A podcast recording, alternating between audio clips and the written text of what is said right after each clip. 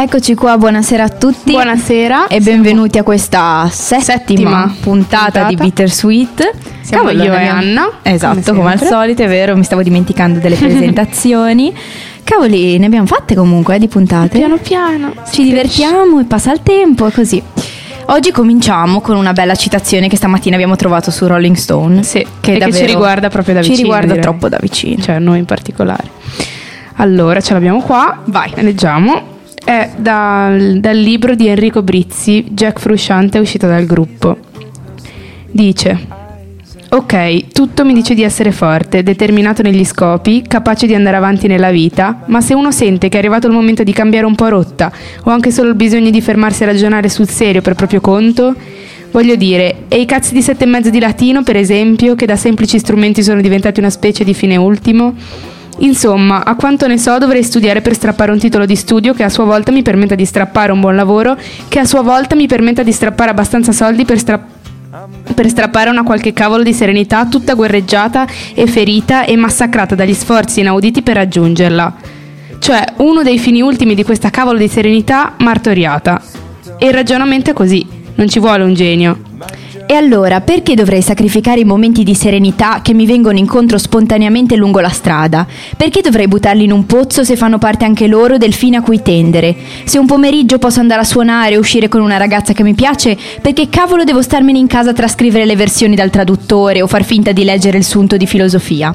La realtà è che mi trovo a sacrificare il me diciassettenne felice di ogni pomeriggio a un eventuale me stesso calvo e sovrappeso, cinquantenne soddisfatto che apre la porta del garage col comando a distanza e dentro c'è una bella macchina, una moglie che probabilmente gli fa le corna col cor- commercialista e due figli gemelli con i capelli a caschetto identici in tutto ai bambini nazisti della Kinder. Tutti dentro il garage, magari no. Dovunque la domanda è, un orrore di queste proporzioni vale più del sole e del gelato di oggi pomeriggio? Più di qualunque ragazza? Più di Valentina che arriva sorridendo all'appuntamento con 10 minuti di ritardo e una maglietta blu con dentro quel ben di Dio sorprendente? Vabbè, quest'ultima parte, ok. Però c'è cosa c'è di più vero? No, è fortissimo perché stamattina la- lei l'ha letta e poi mi ha detto Anna leggi qua e ci siamo guardate come dire È troppo, oh, cioè, cazzo. eh, questo qua è il nostro dubbio esistenziale Eh sì, costante. proprio Cioè, passiamo pomeriggi e diciamo, ma ne vale la pena? E non siamo ancora arrivati a una risposta. Beh, evidentemente non siamo le uniche, diciamo. Eh no, infatti è bello sentirsi capiti Sì. ogni tanto. Partiamo Cominciamo. con le canzoni. dai. Esatto. Allora, eh, scusate, come al solito eh, siamo un po' disorganizzate con la musica. Eccoci qua e Eccoci. partiamo subito con eh, dei blink belli carichi. Dai, va bene. All of this.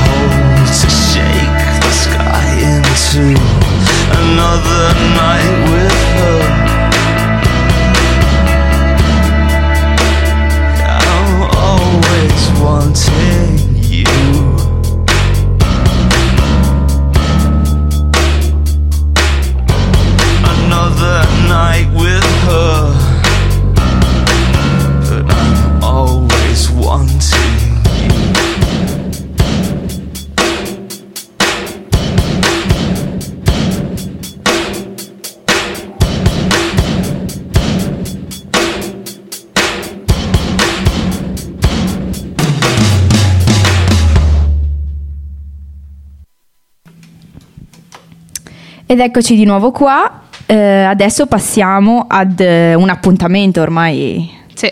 Usuale. Forza, col 7. Esatto, con le lettere a Beppe Severnini. Questa volta sono veramente divertenti, proprio per questo vogliamo leggere.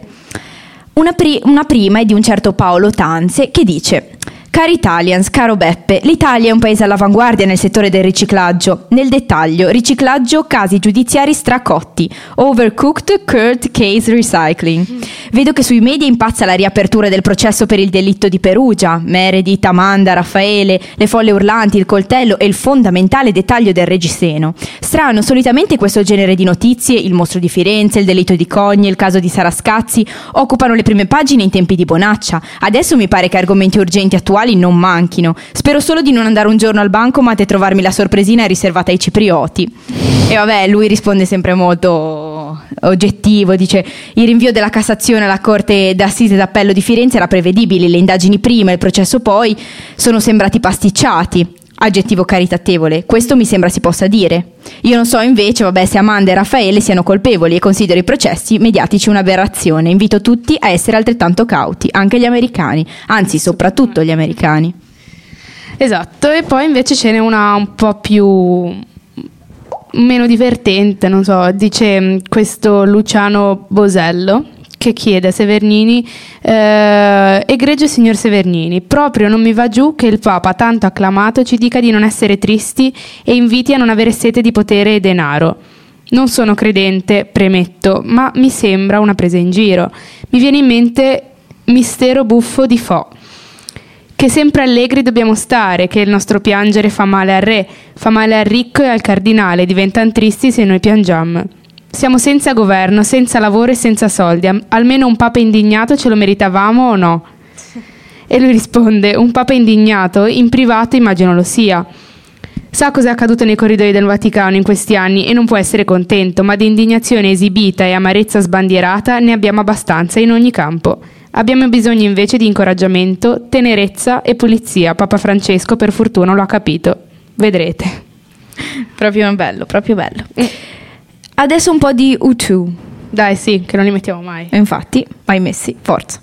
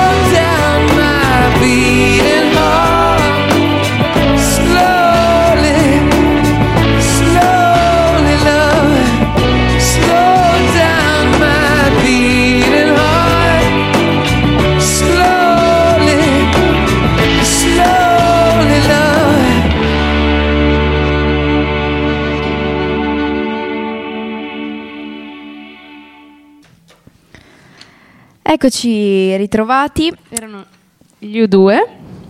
Eh, Esatto, che bella. Vabbè, comunque, eh, adesso passiamo a Rolling Stone e ad un... ehm, in realtà son- non è un articolo, sono due articoli messi Sì, è un- insieme. un parallelo Esatto. sullo stesso argomento. Mm. Eh, bello perché infatti appena l'abbiamo letto ci siamo guardate della serie, è proprio così, cioè proprio... Vabbè, Sì, no. adesso sentirete. Mm, mm, vai. Allora, il primo è di un certo Marco Mancassola. Dice: La politica, i giornali, la TV, le polemiche degli intellettuali, il mondo intero ti stanca. Stanchezza semplicemente in sé, stanchezza, come eh, scriveva Pessoa. Dice: La testa è avvolta da un vago stordimento e tutto ciò che puoi fare è perdere tempo in cose piccole, stupide, di respiro corto, che probabilmente non porteranno da nessuna parte. C'è qualcosa di trasversale in questa stanchezza bianca che avvolge il mondo come il bagliore di una luna piena. Non è solo la società a essere stanca, a essere rauca e litigiosa e senza respiro. È la vita delle persone a essere costellata di sintomi personali che rivelano il disturbo collettivo.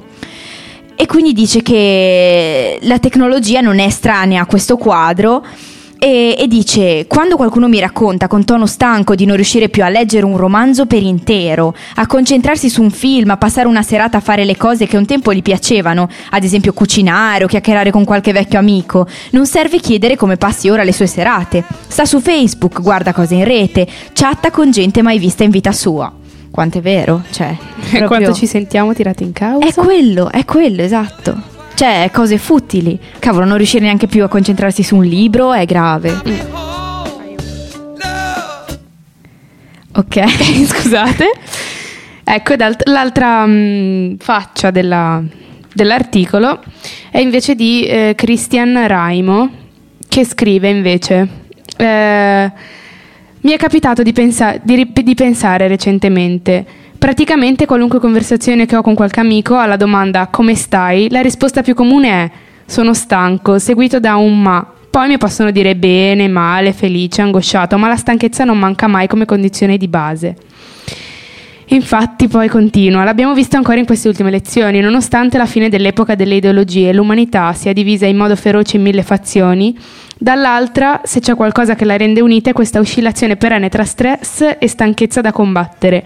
Cavolo, il nostro senso di comunità sembra ormai reggersi solo su questo, su un'irritazione condivisa, su un qualcosa che non è più un'idea ma nemmeno una passione triste, forse un nervosismo comune?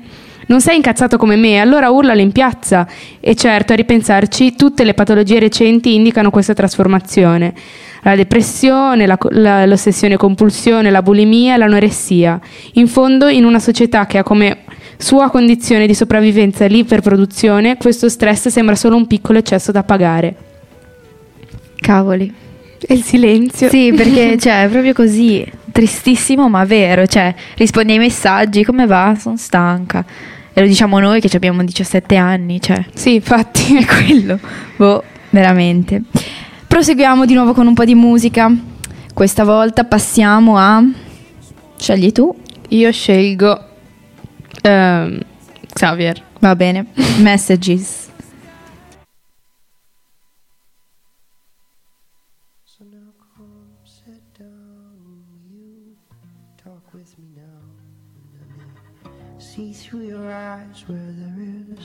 So much light.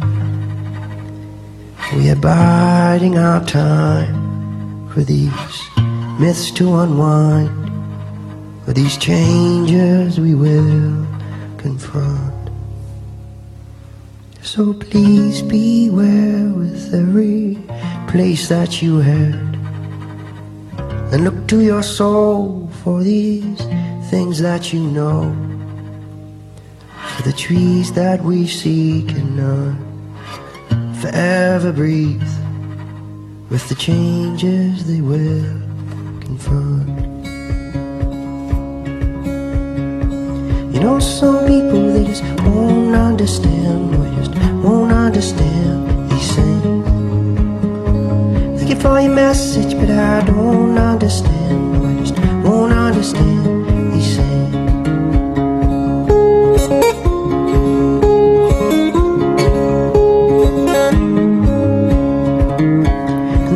sacred land. It has seen many hands, it has wealth and gold, yet it is fragile and old. And now the greedy souls just don't care to know of the changes it will confront. So speak out loud of the things you are proud of. If you love this coast, then keep it clean as it holds. Cause the way that it shines may just dwindle with time, with the changes it will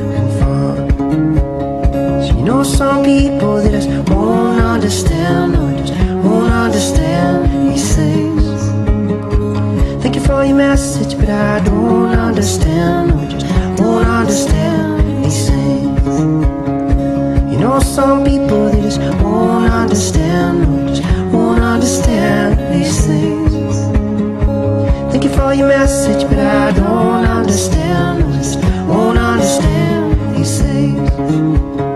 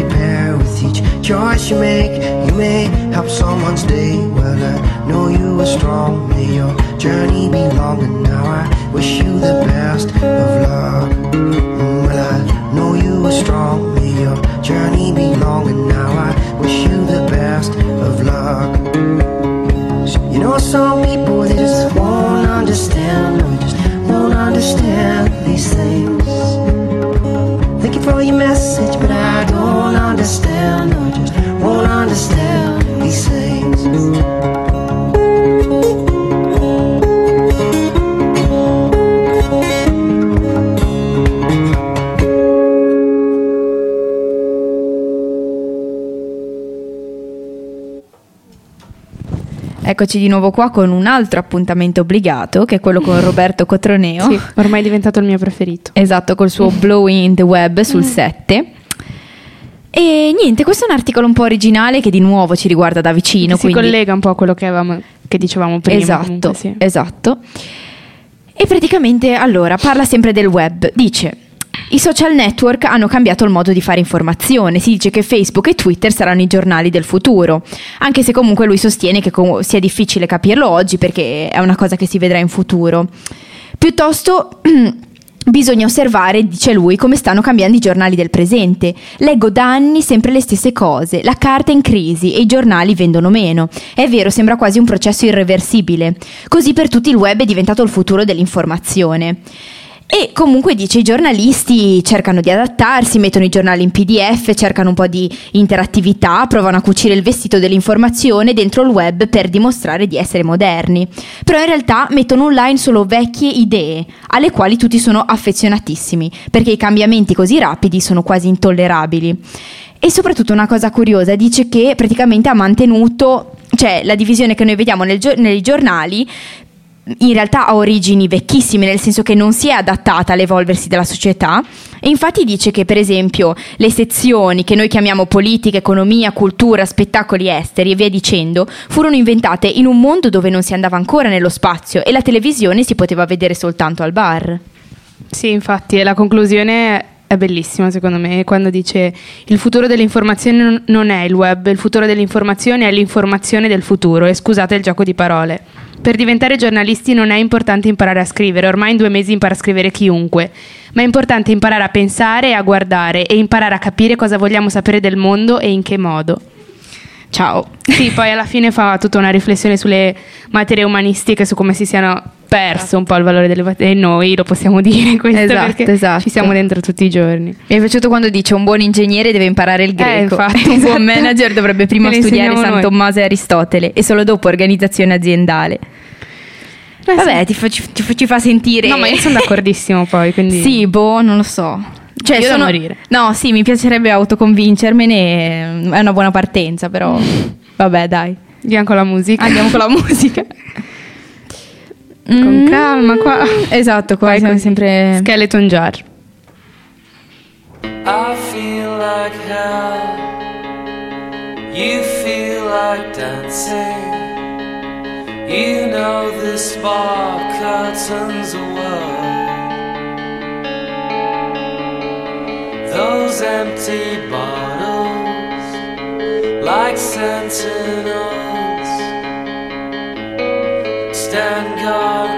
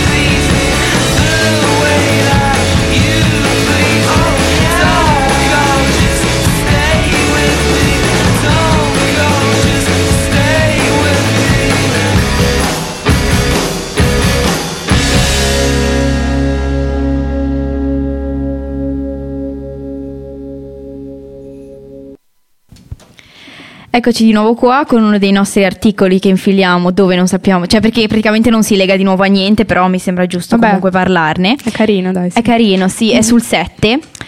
Dice: Buio in sala, il digitale spegnerà i piccoli cinema. A fine anno stop ai film in pellicola. Servirà un nuovo proiettore che costa da 40 a 60 mila euro. Viaggio nei locali che così rischiano la chiusura. E questo è un reportage praticamente in cui ehm, praticamente il giornalista che si chiama Cesare Fiumi eh, gira e intervista queste persone che dovranno chiudere i loro piccoli cinema. E mi è venuto in mente il Mignon, non so chi di voi lo conosce, ma non so, mi piace da matti perché è piccolino e mi sembra di entrare, non so, nella vecchia Italia. E qua Sentirsi a casa anche lì. è qua. bello, non so, c'è un'atmosfera Sì, sì. particolare, non è il solito No, è cinema. tutto ammuffito, non so come Sì, dire. c'è un odore di muffa. Sì, eh, c'è odore di, Però di casa. È non so. bello, infatti. E praticamente qua scrive: si depongono a uno a uno i vecchi proiettori e il soldato Mario, Mario Martelli da Sasso Marconi, mos- mostra la sua garitta che da domani non sarà più la stessa, con l'aria di chi si congeda da una stagione lunga più di un secolo, vestendo già i panni del custode di un museo. Ecco la feritoia da cui scrutava che lo scorrere della, ce- della celluloide avesse campo libero, e poi le pellicole accatastate tra moviole e nastri adesivi come vecchi proiettili presto arrugginiti. È bello questo paragone molto poetico. E poi continua, dice: Ecco il mio tesserino da operatore cinematografico, il suo tesserino di fuciliere scelto dei sogni, perché il cinema è sempre stato la proiezione della sua vita, rilasciatogli dalla prefettura di Bologna il 6 giugno 1984.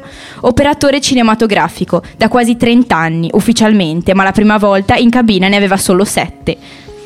E, e quindi dice niente, eh, poi continua sempre questo paragone, dice innamorati del suo rumore da mitragliatrice con il silenziatore, da- di quel trottare dell'antico proiettore che qualche volta rompeva, come qualsiasi cavallo di razza, o magari mandava in fumo la pizza che stavi divorando con gli occhi, ma aveva bisogno di mani rapide ed esperte per rotolare fino in fondo. Quel vecchio proiettore che, arma e anima, dai Lumière a oggi, saluta e se ne va. È bello, non so, spesso vogliamo, vogliamo modernizzarci su cose che invece andrebbero valorizzate. E niente, mi ha messo un po' di tristezza, quindi... Ma poi eh, è ehm, un po' anche il, il vintage alla fine, secondo me, funziona anche così. È vero. Cioè, ora torneranno. i ci- cioè, lì c'è una foto con una pellicola vecchia. Che È cazzo, vero, è è vero. bellissima. Mm. Sì, è vero, è vero. Cioè, è proprio affascinante. Poi diventerà, secondo me. e ora un po' di musica francese con Zaz.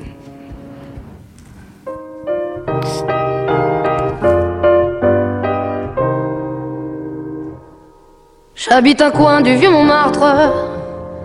Mon père rentre sous tous les soirs. Et pour nous nourrir tous les quatre, ma pauvre mère travaille au lavoir. Moi je suis malade, je reste à ma fenêtre.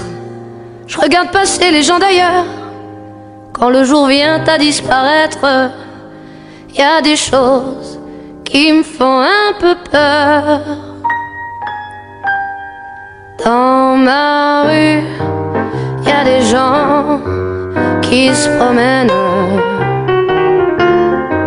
Je les entends chuchoter et dans la nuit, quand je m'endors, percé par une rengaine, je suis soudain réveillé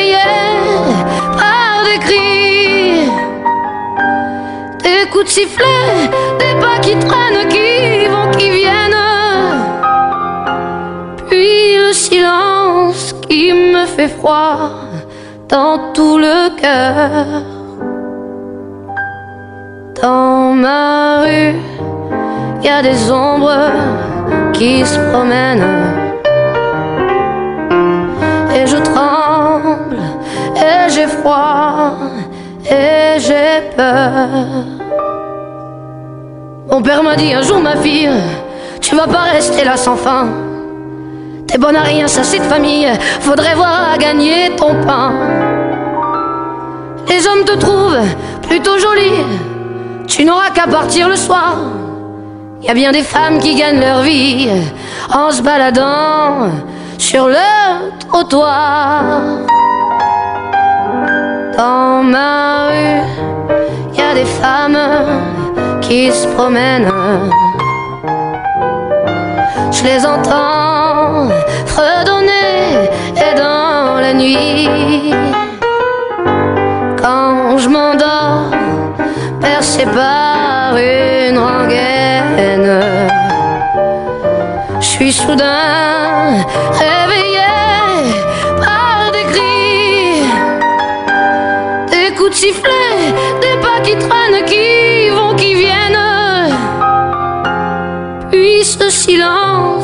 qui me fait froid dans tout le cœur. Dans ma rue, y a des femmes qui se promènent. Et je tremble, et j'ai froid, et j'ai peur. Et depuis des semaines et des semaines, j'ai plus de maison, j'ai plus d'argent. Je sais pas comment les autres s'y prennent, mais j'ai pas pu trouver de clients. Je demande l'aumône aux gens qui passent, un morceau de pain, un peu de chaleur. Je pourtant pas beaucoup d'audace, maintenant c'est moi qui leur fais peur.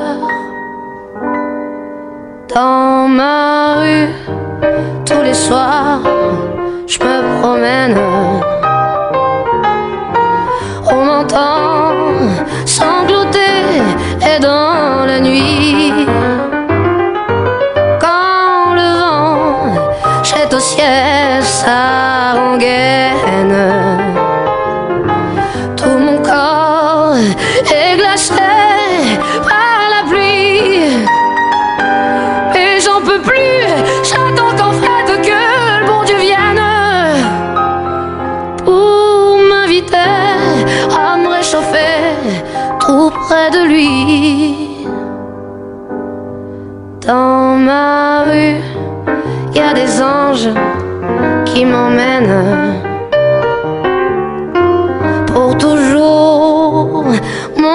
Cauchemar è fini.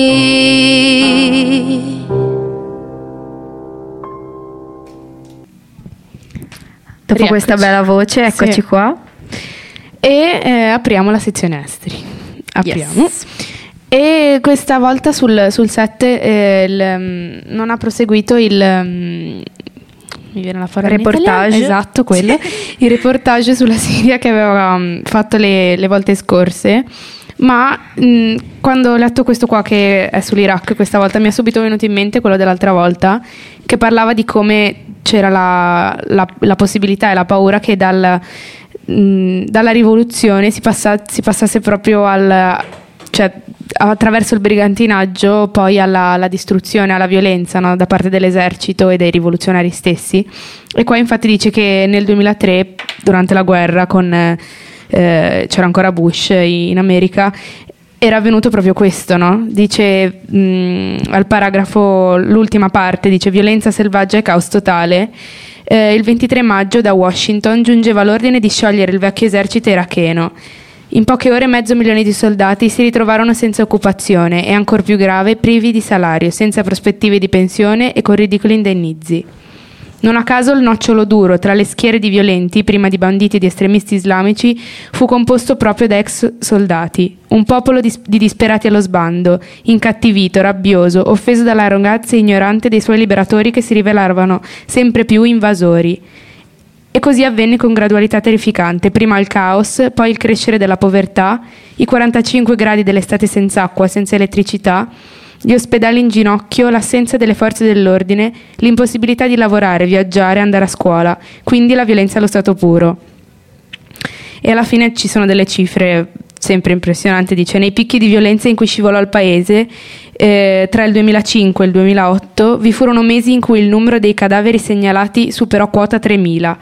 Molte vittime rimasero sconosciute in zone remote, sepolte in fosse comuni, lasciate a decomporsi ignote nei canali minori dei Tigri e dell'Eufrate, lungo i canneti che portano allo mm, Shat el Rabat, oppure dimenticate nel deserto. Che vita è? Mm. Buone notizie invece dalla Birmania. Infatti qua c'è una foto bellissima di donne venditrici di giornali. Il primo aprile quattro quotidiani di proprietà di gruppi privati sono arrivati nelle edicole del paese, altri 12 usciranno nei prossimi mesi. Tra gli anni 40 e 60 la Birmania era un modello di libertà di espressione per tutto il sud-est asiatico. La situazione cambiò nel 1962 quando si insediò la giunta militare. Tutti i giornali furono nazionalizzati e venne creata una commissione incaricata di censurare qualsiasi pubblicazione cartacea. Il governo ha messo ufficialmente fine alla censura nell'agosto del 2012.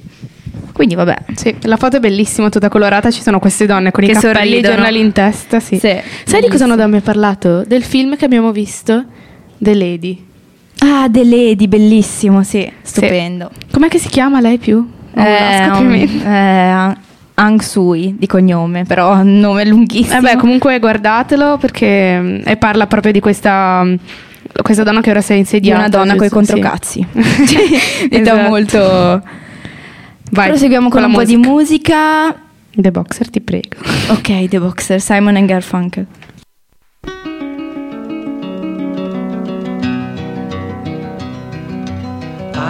Just a poor boy, though my story is seldom told. I squandered my resistance for a pocket full of mumbles, such are promises. All lies and jest, still the man hears what he wants to hear and disregards the rest.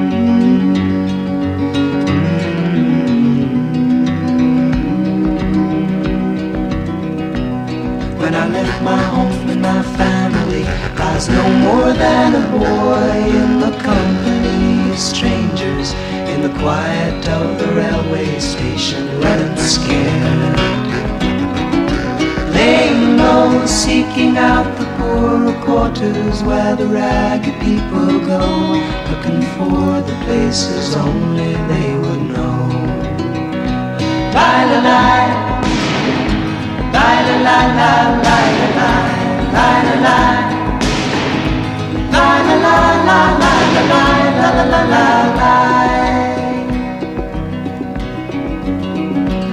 Asking only workmen's wages, I come looking for a job, but I get no offers.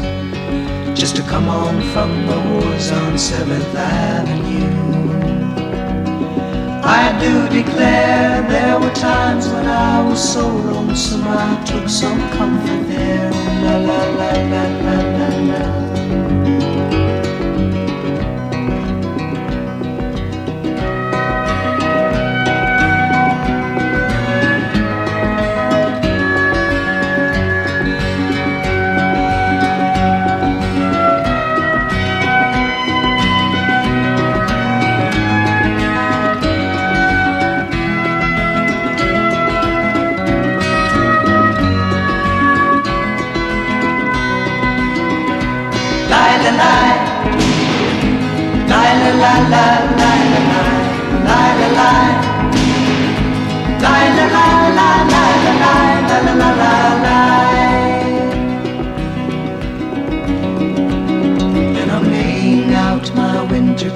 And wishing I was gone, going home. Where the New York City winters are bleeding me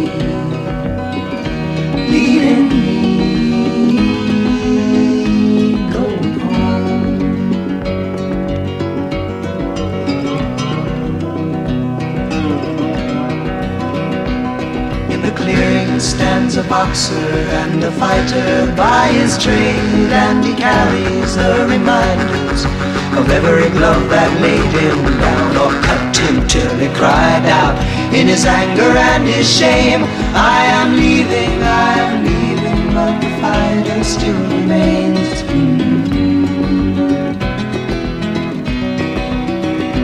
Lie, lie, lie. Lie, lie, lie, lie, lie, lie, lie,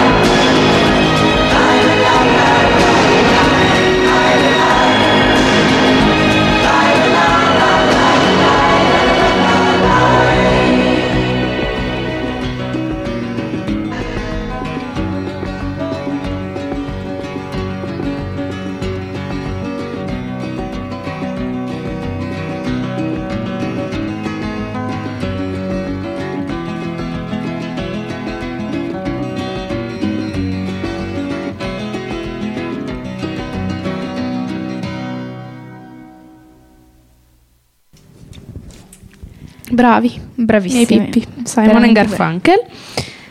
Vai. Partiamo con eh, un articolo che parla di un sondaggio inquietante. Sì.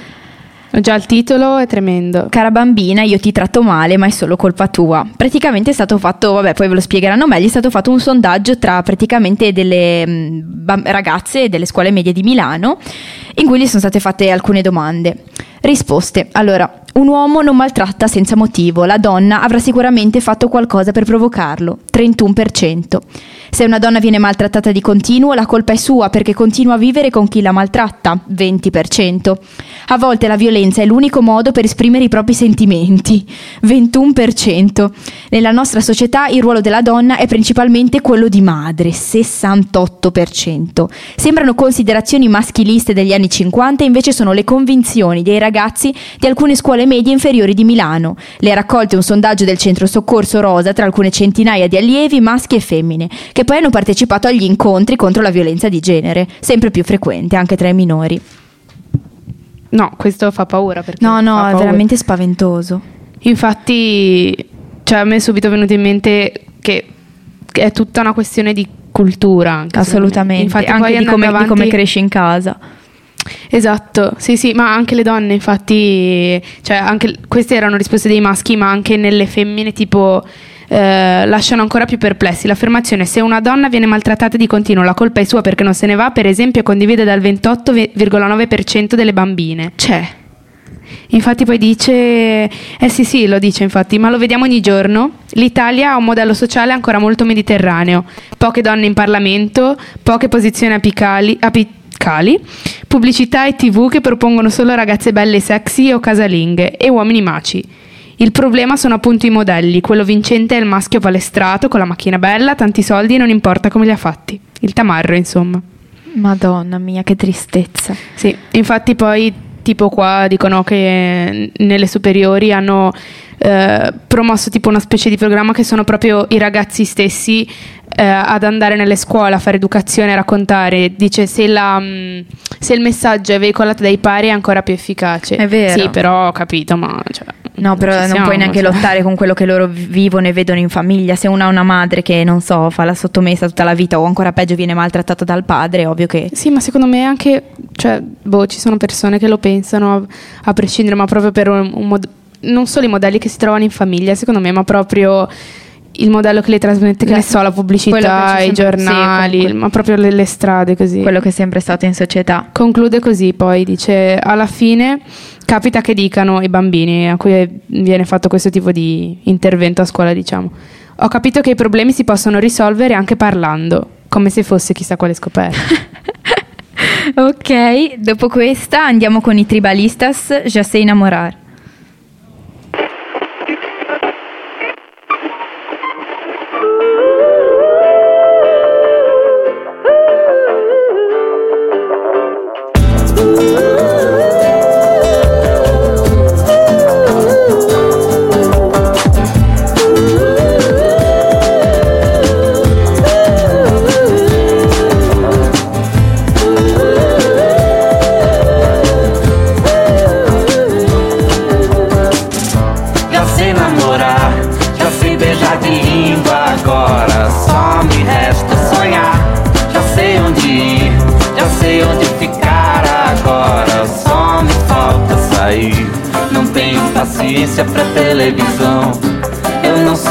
audiência para a solidão.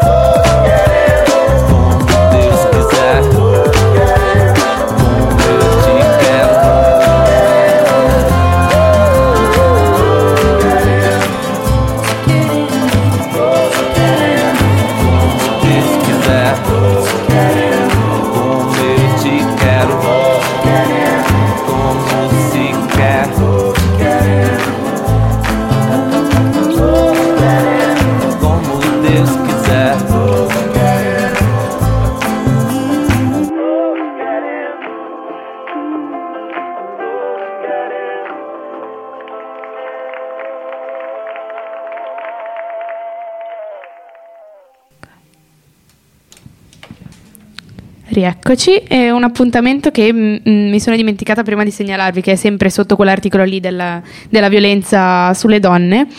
Ed è un appuntamento che è a Genova, quindi per forza va, va segnalato. Dice: "Mm, A Genova come si costruiscono i ruoli di maschio e femmina? Quali regole li, caratterizza, com- li caratterizzano? Come cambiano eh, da paese a paese e nel tempo? Se ne parlerà alla quarta edizione di La Storia in Piazza, eh, il Festival della Storia a Genova, dal 18 al 21 aprile. Partecipano storici, filosofi, antropologi, scrittori e psicoanalisti. Poi ci sono un sacco di nomi, quindi deve essere una, una cosa proprio fatta bene. Sì. Mm-mm. E io cambio argomento con un articolo di un certo Gautam Mukunda degli Stati Uniti. Internazionale. Internazionale. Mhm. sì, infatti. E eh, praticamente questo articolo si intitola Allargo ai giovani. Quando occupano posizioni di comando, gli anziani non sono affidabili. L'invecchiamento compromette le loro capacità cognitive e decisionali. L'opinione di un docente di Harvard. Praticamente eh, fa l'esempio, qua cita esatto l'esempio di eh, Benedetto XVI che dice che ha dato prova di conoscere i suoi limiti, riferendosi ovviamente ai limiti di età, e il suo atteggiamento è molto distante invece da quello del senatore statunitense Frank Lautenberg. Prima di farsi da parte, Lautenberg ha definito Cory Booker, il sindaco di Newark di 43 anni, un bambino irrispettoso per aver deciso di sfidarlo alle elezioni del Senato. Se Lautenberg avesse ottenuto un nuovo mandato da senatore, sarebbe entrato in carica a 92 anni. È un bambino, Rinnovamento a- questo. a 42 anni ovviamente sei un bambino, mi sembra giusto. E poi dice che praticamente eh, dopo un po' di tempo che sono in carica il rendimento tende a peggiorare e anche se alcuni studiosi sostengono che i leader hanno un impatto limitato sulla politica estera perché i sistemi politici tendono a produrre candidati facilmente sostituibili, esistono circostanze specifiche in cui un singolo individuo ha grande importanza. E quindi dice che il potere è bello questo pezzo, dice il potere ha effetti profondi e quasi sempre deleteri su chi lo esercita. Spesso gli amministratori delegati delle aziende sono talmente viziati da essere paragonati ai bambini e dice che addirittura questa autorità tende a volte a modificare la personalità di un individuo. Sarebbe strano del resto che qualcuno abituato per anni o addirittura decenni a essere trattato con deferenza e premura non ne fosse influenzato. È inquietante come cosa, però vera. E, eh, e qua appunto c'è una cosa, un riferimento storico curioso. Sì, in realtà eh, sì, dall'argomento poi una, una specie di appendice del- del- dell'argomento Esatto. che parla di, di Hitler e della sua ascesa al potere. E qua scrive, scrive nel saggio eh, vabbè, l'impatto della malattia nel- sui leader mondiali, dice il neurochirurgo Ber- Bert Park sostiene che la demenza senile eh, di Paul von Hindenburg sia un fattore- fu un fattore chiave nell'ascesa al potere di, di Adolf Hitler. Eh, Hindenburg aveva 82 anni quando sconfisse Hitler alle elezioni e fu rieletto presidente della Repubblica di Weimar nel 1932. Rifiutò di concedere a Hitler per due volte incarichi di governo fino a quando nel gennaio del 1933 Hindenburg, a 84 anni e sempre più malato, decise di nominare Hitler come capo dell'esecutivo. Cioè, se lui No, non l'avesse fa ridere, fatto- però non no, fa troppo è inquietante, però. cioè pensa a sé, sono tutte quelle cose che Mm. dici cavoli. E soprattutto dice che anche con l'età a volte c'è tipo ehm, nostri difetti diventano esagerati o anche semplici attitudini. Dice chi per natura è aggressivo diventa bellicoso, chi è passivo diventa apatico. Tratti caratteriali che sono considerati accettabili diventano improvvisamente problematici. Tutti mutamenti che quando coinvolgono un capo di Stato probabilmente avranno conseguenze in politica estera. E niente, è inquietante. Cazzo, chissà noi Tanto. come, come diventeremo, come ci deformeremo. Vai. vai Andiamo con, ehm, eh, i Gladiators, già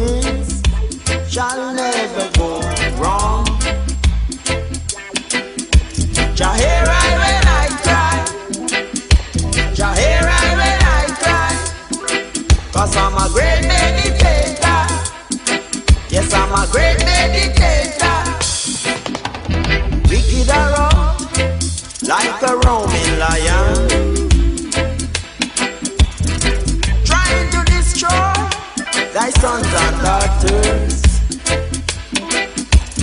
Wicked are up like a roaming lion, trying to destroy thy sons and daughters.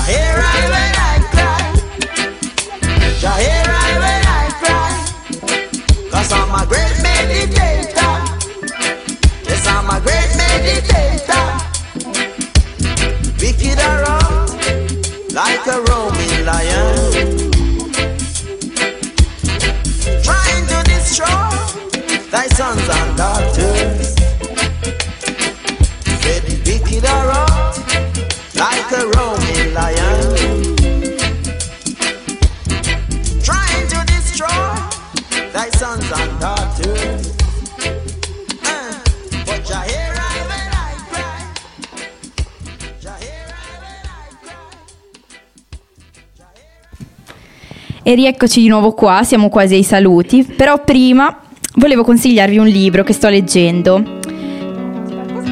Eh, niente problema di musica, scusateci. Un libro che parla di una parte di storia locale che a me appassiona tantissimo, della Resistenza, ed è un libro scritto da Lucifero, ovvero Daniele Massa, che era un partigiano di questa zona, e si chiama Scarpe rotte e pur bisogna andare. E vi volevo leggere, eh, lui era un... non siamo, so che non cioè, ci avviciniamo al 25 di aprile, quindi mi sembrava giusto comunque leggerne un pezzo. Lui era un- uno stretto amico di Virgola e quindi riporta un, un pezzo di un'orazione pronunciata ai funerali che mi è piaciuta veramente tanto e quindi ve la leggo. Sono uomini come Virgola, coloro che hanno scritto le pagine nuove della, della nostra storia, i cui capitoli definitivi di giustizia, di democrazia, di redenzione del lavoro umano si vanno lentamente ma inesorabilmente completando. Sono operai come Virgola, coloro che hanno saputo raccogliere attorno alle bandiere della resistenza contadini, pescatori, intellettuali, artigiani, esperti ufficiali dell'esercito e studenti adolescenti e uomini di ogni fede politica e religiosa, coloro che hanno saputo liber- liberare dal disonore e dalla vergogna i reclutati coatti dell'esercito di Salò, facendoli entrare con animo sereno nelle file partigiane, coloro che hanno saputo difendere non solo di fronte alla ferocia nemica, ma anche di fronte al sospetto degli alleati, l'onore e la dignità del nostro popolo. Sono uomini semplici come Virgola, guidati da un grande ideale e forti nella coscienza della giustizia e della causa che, tutto dando e nulla chiedendo, hanno fatto imprimere nella Costituzione il diritto dell'emancipazione del lavoro. La vera storia partigiana non è stata ancora scritta e quella scritta è tanto lontana dalle scuole o dai discorsi ufficiali, ma verrà un giorno, e non certo lontano, in cui i fanciulli della nostra riviera conosceranno la Fontana Buona, Calvari, Pian di Fieno, Monte Penna e Monte Zannone come centri di eroismo e di martirio, in cui, come in una leggenda, si parlerà della Kuduri e del suo comandante e rivivranno nelle giovani generazioni le emozioni di una lotta generosa, spesso temeraria, ma sempre ricca di contenuto sociale. Ok, ho finito con la mia ramanzina. Brava. Bella Però è bellissimo. Bella la fa. Ok, ehm, ultima canzone. Anzi, no, dobbiamo salutare qua. Eh, salutiamo qua. Salutiamo qua. Va bene, ci, Ci vediamo vediamo, la settimana prossima. martedì prossimo, mi raccomando, sempre puntuali, noi non lo siamo mai, però cercheremo No, di essere. E alla prossima. Presenta la, pun- la- la canzone magari. I Cure.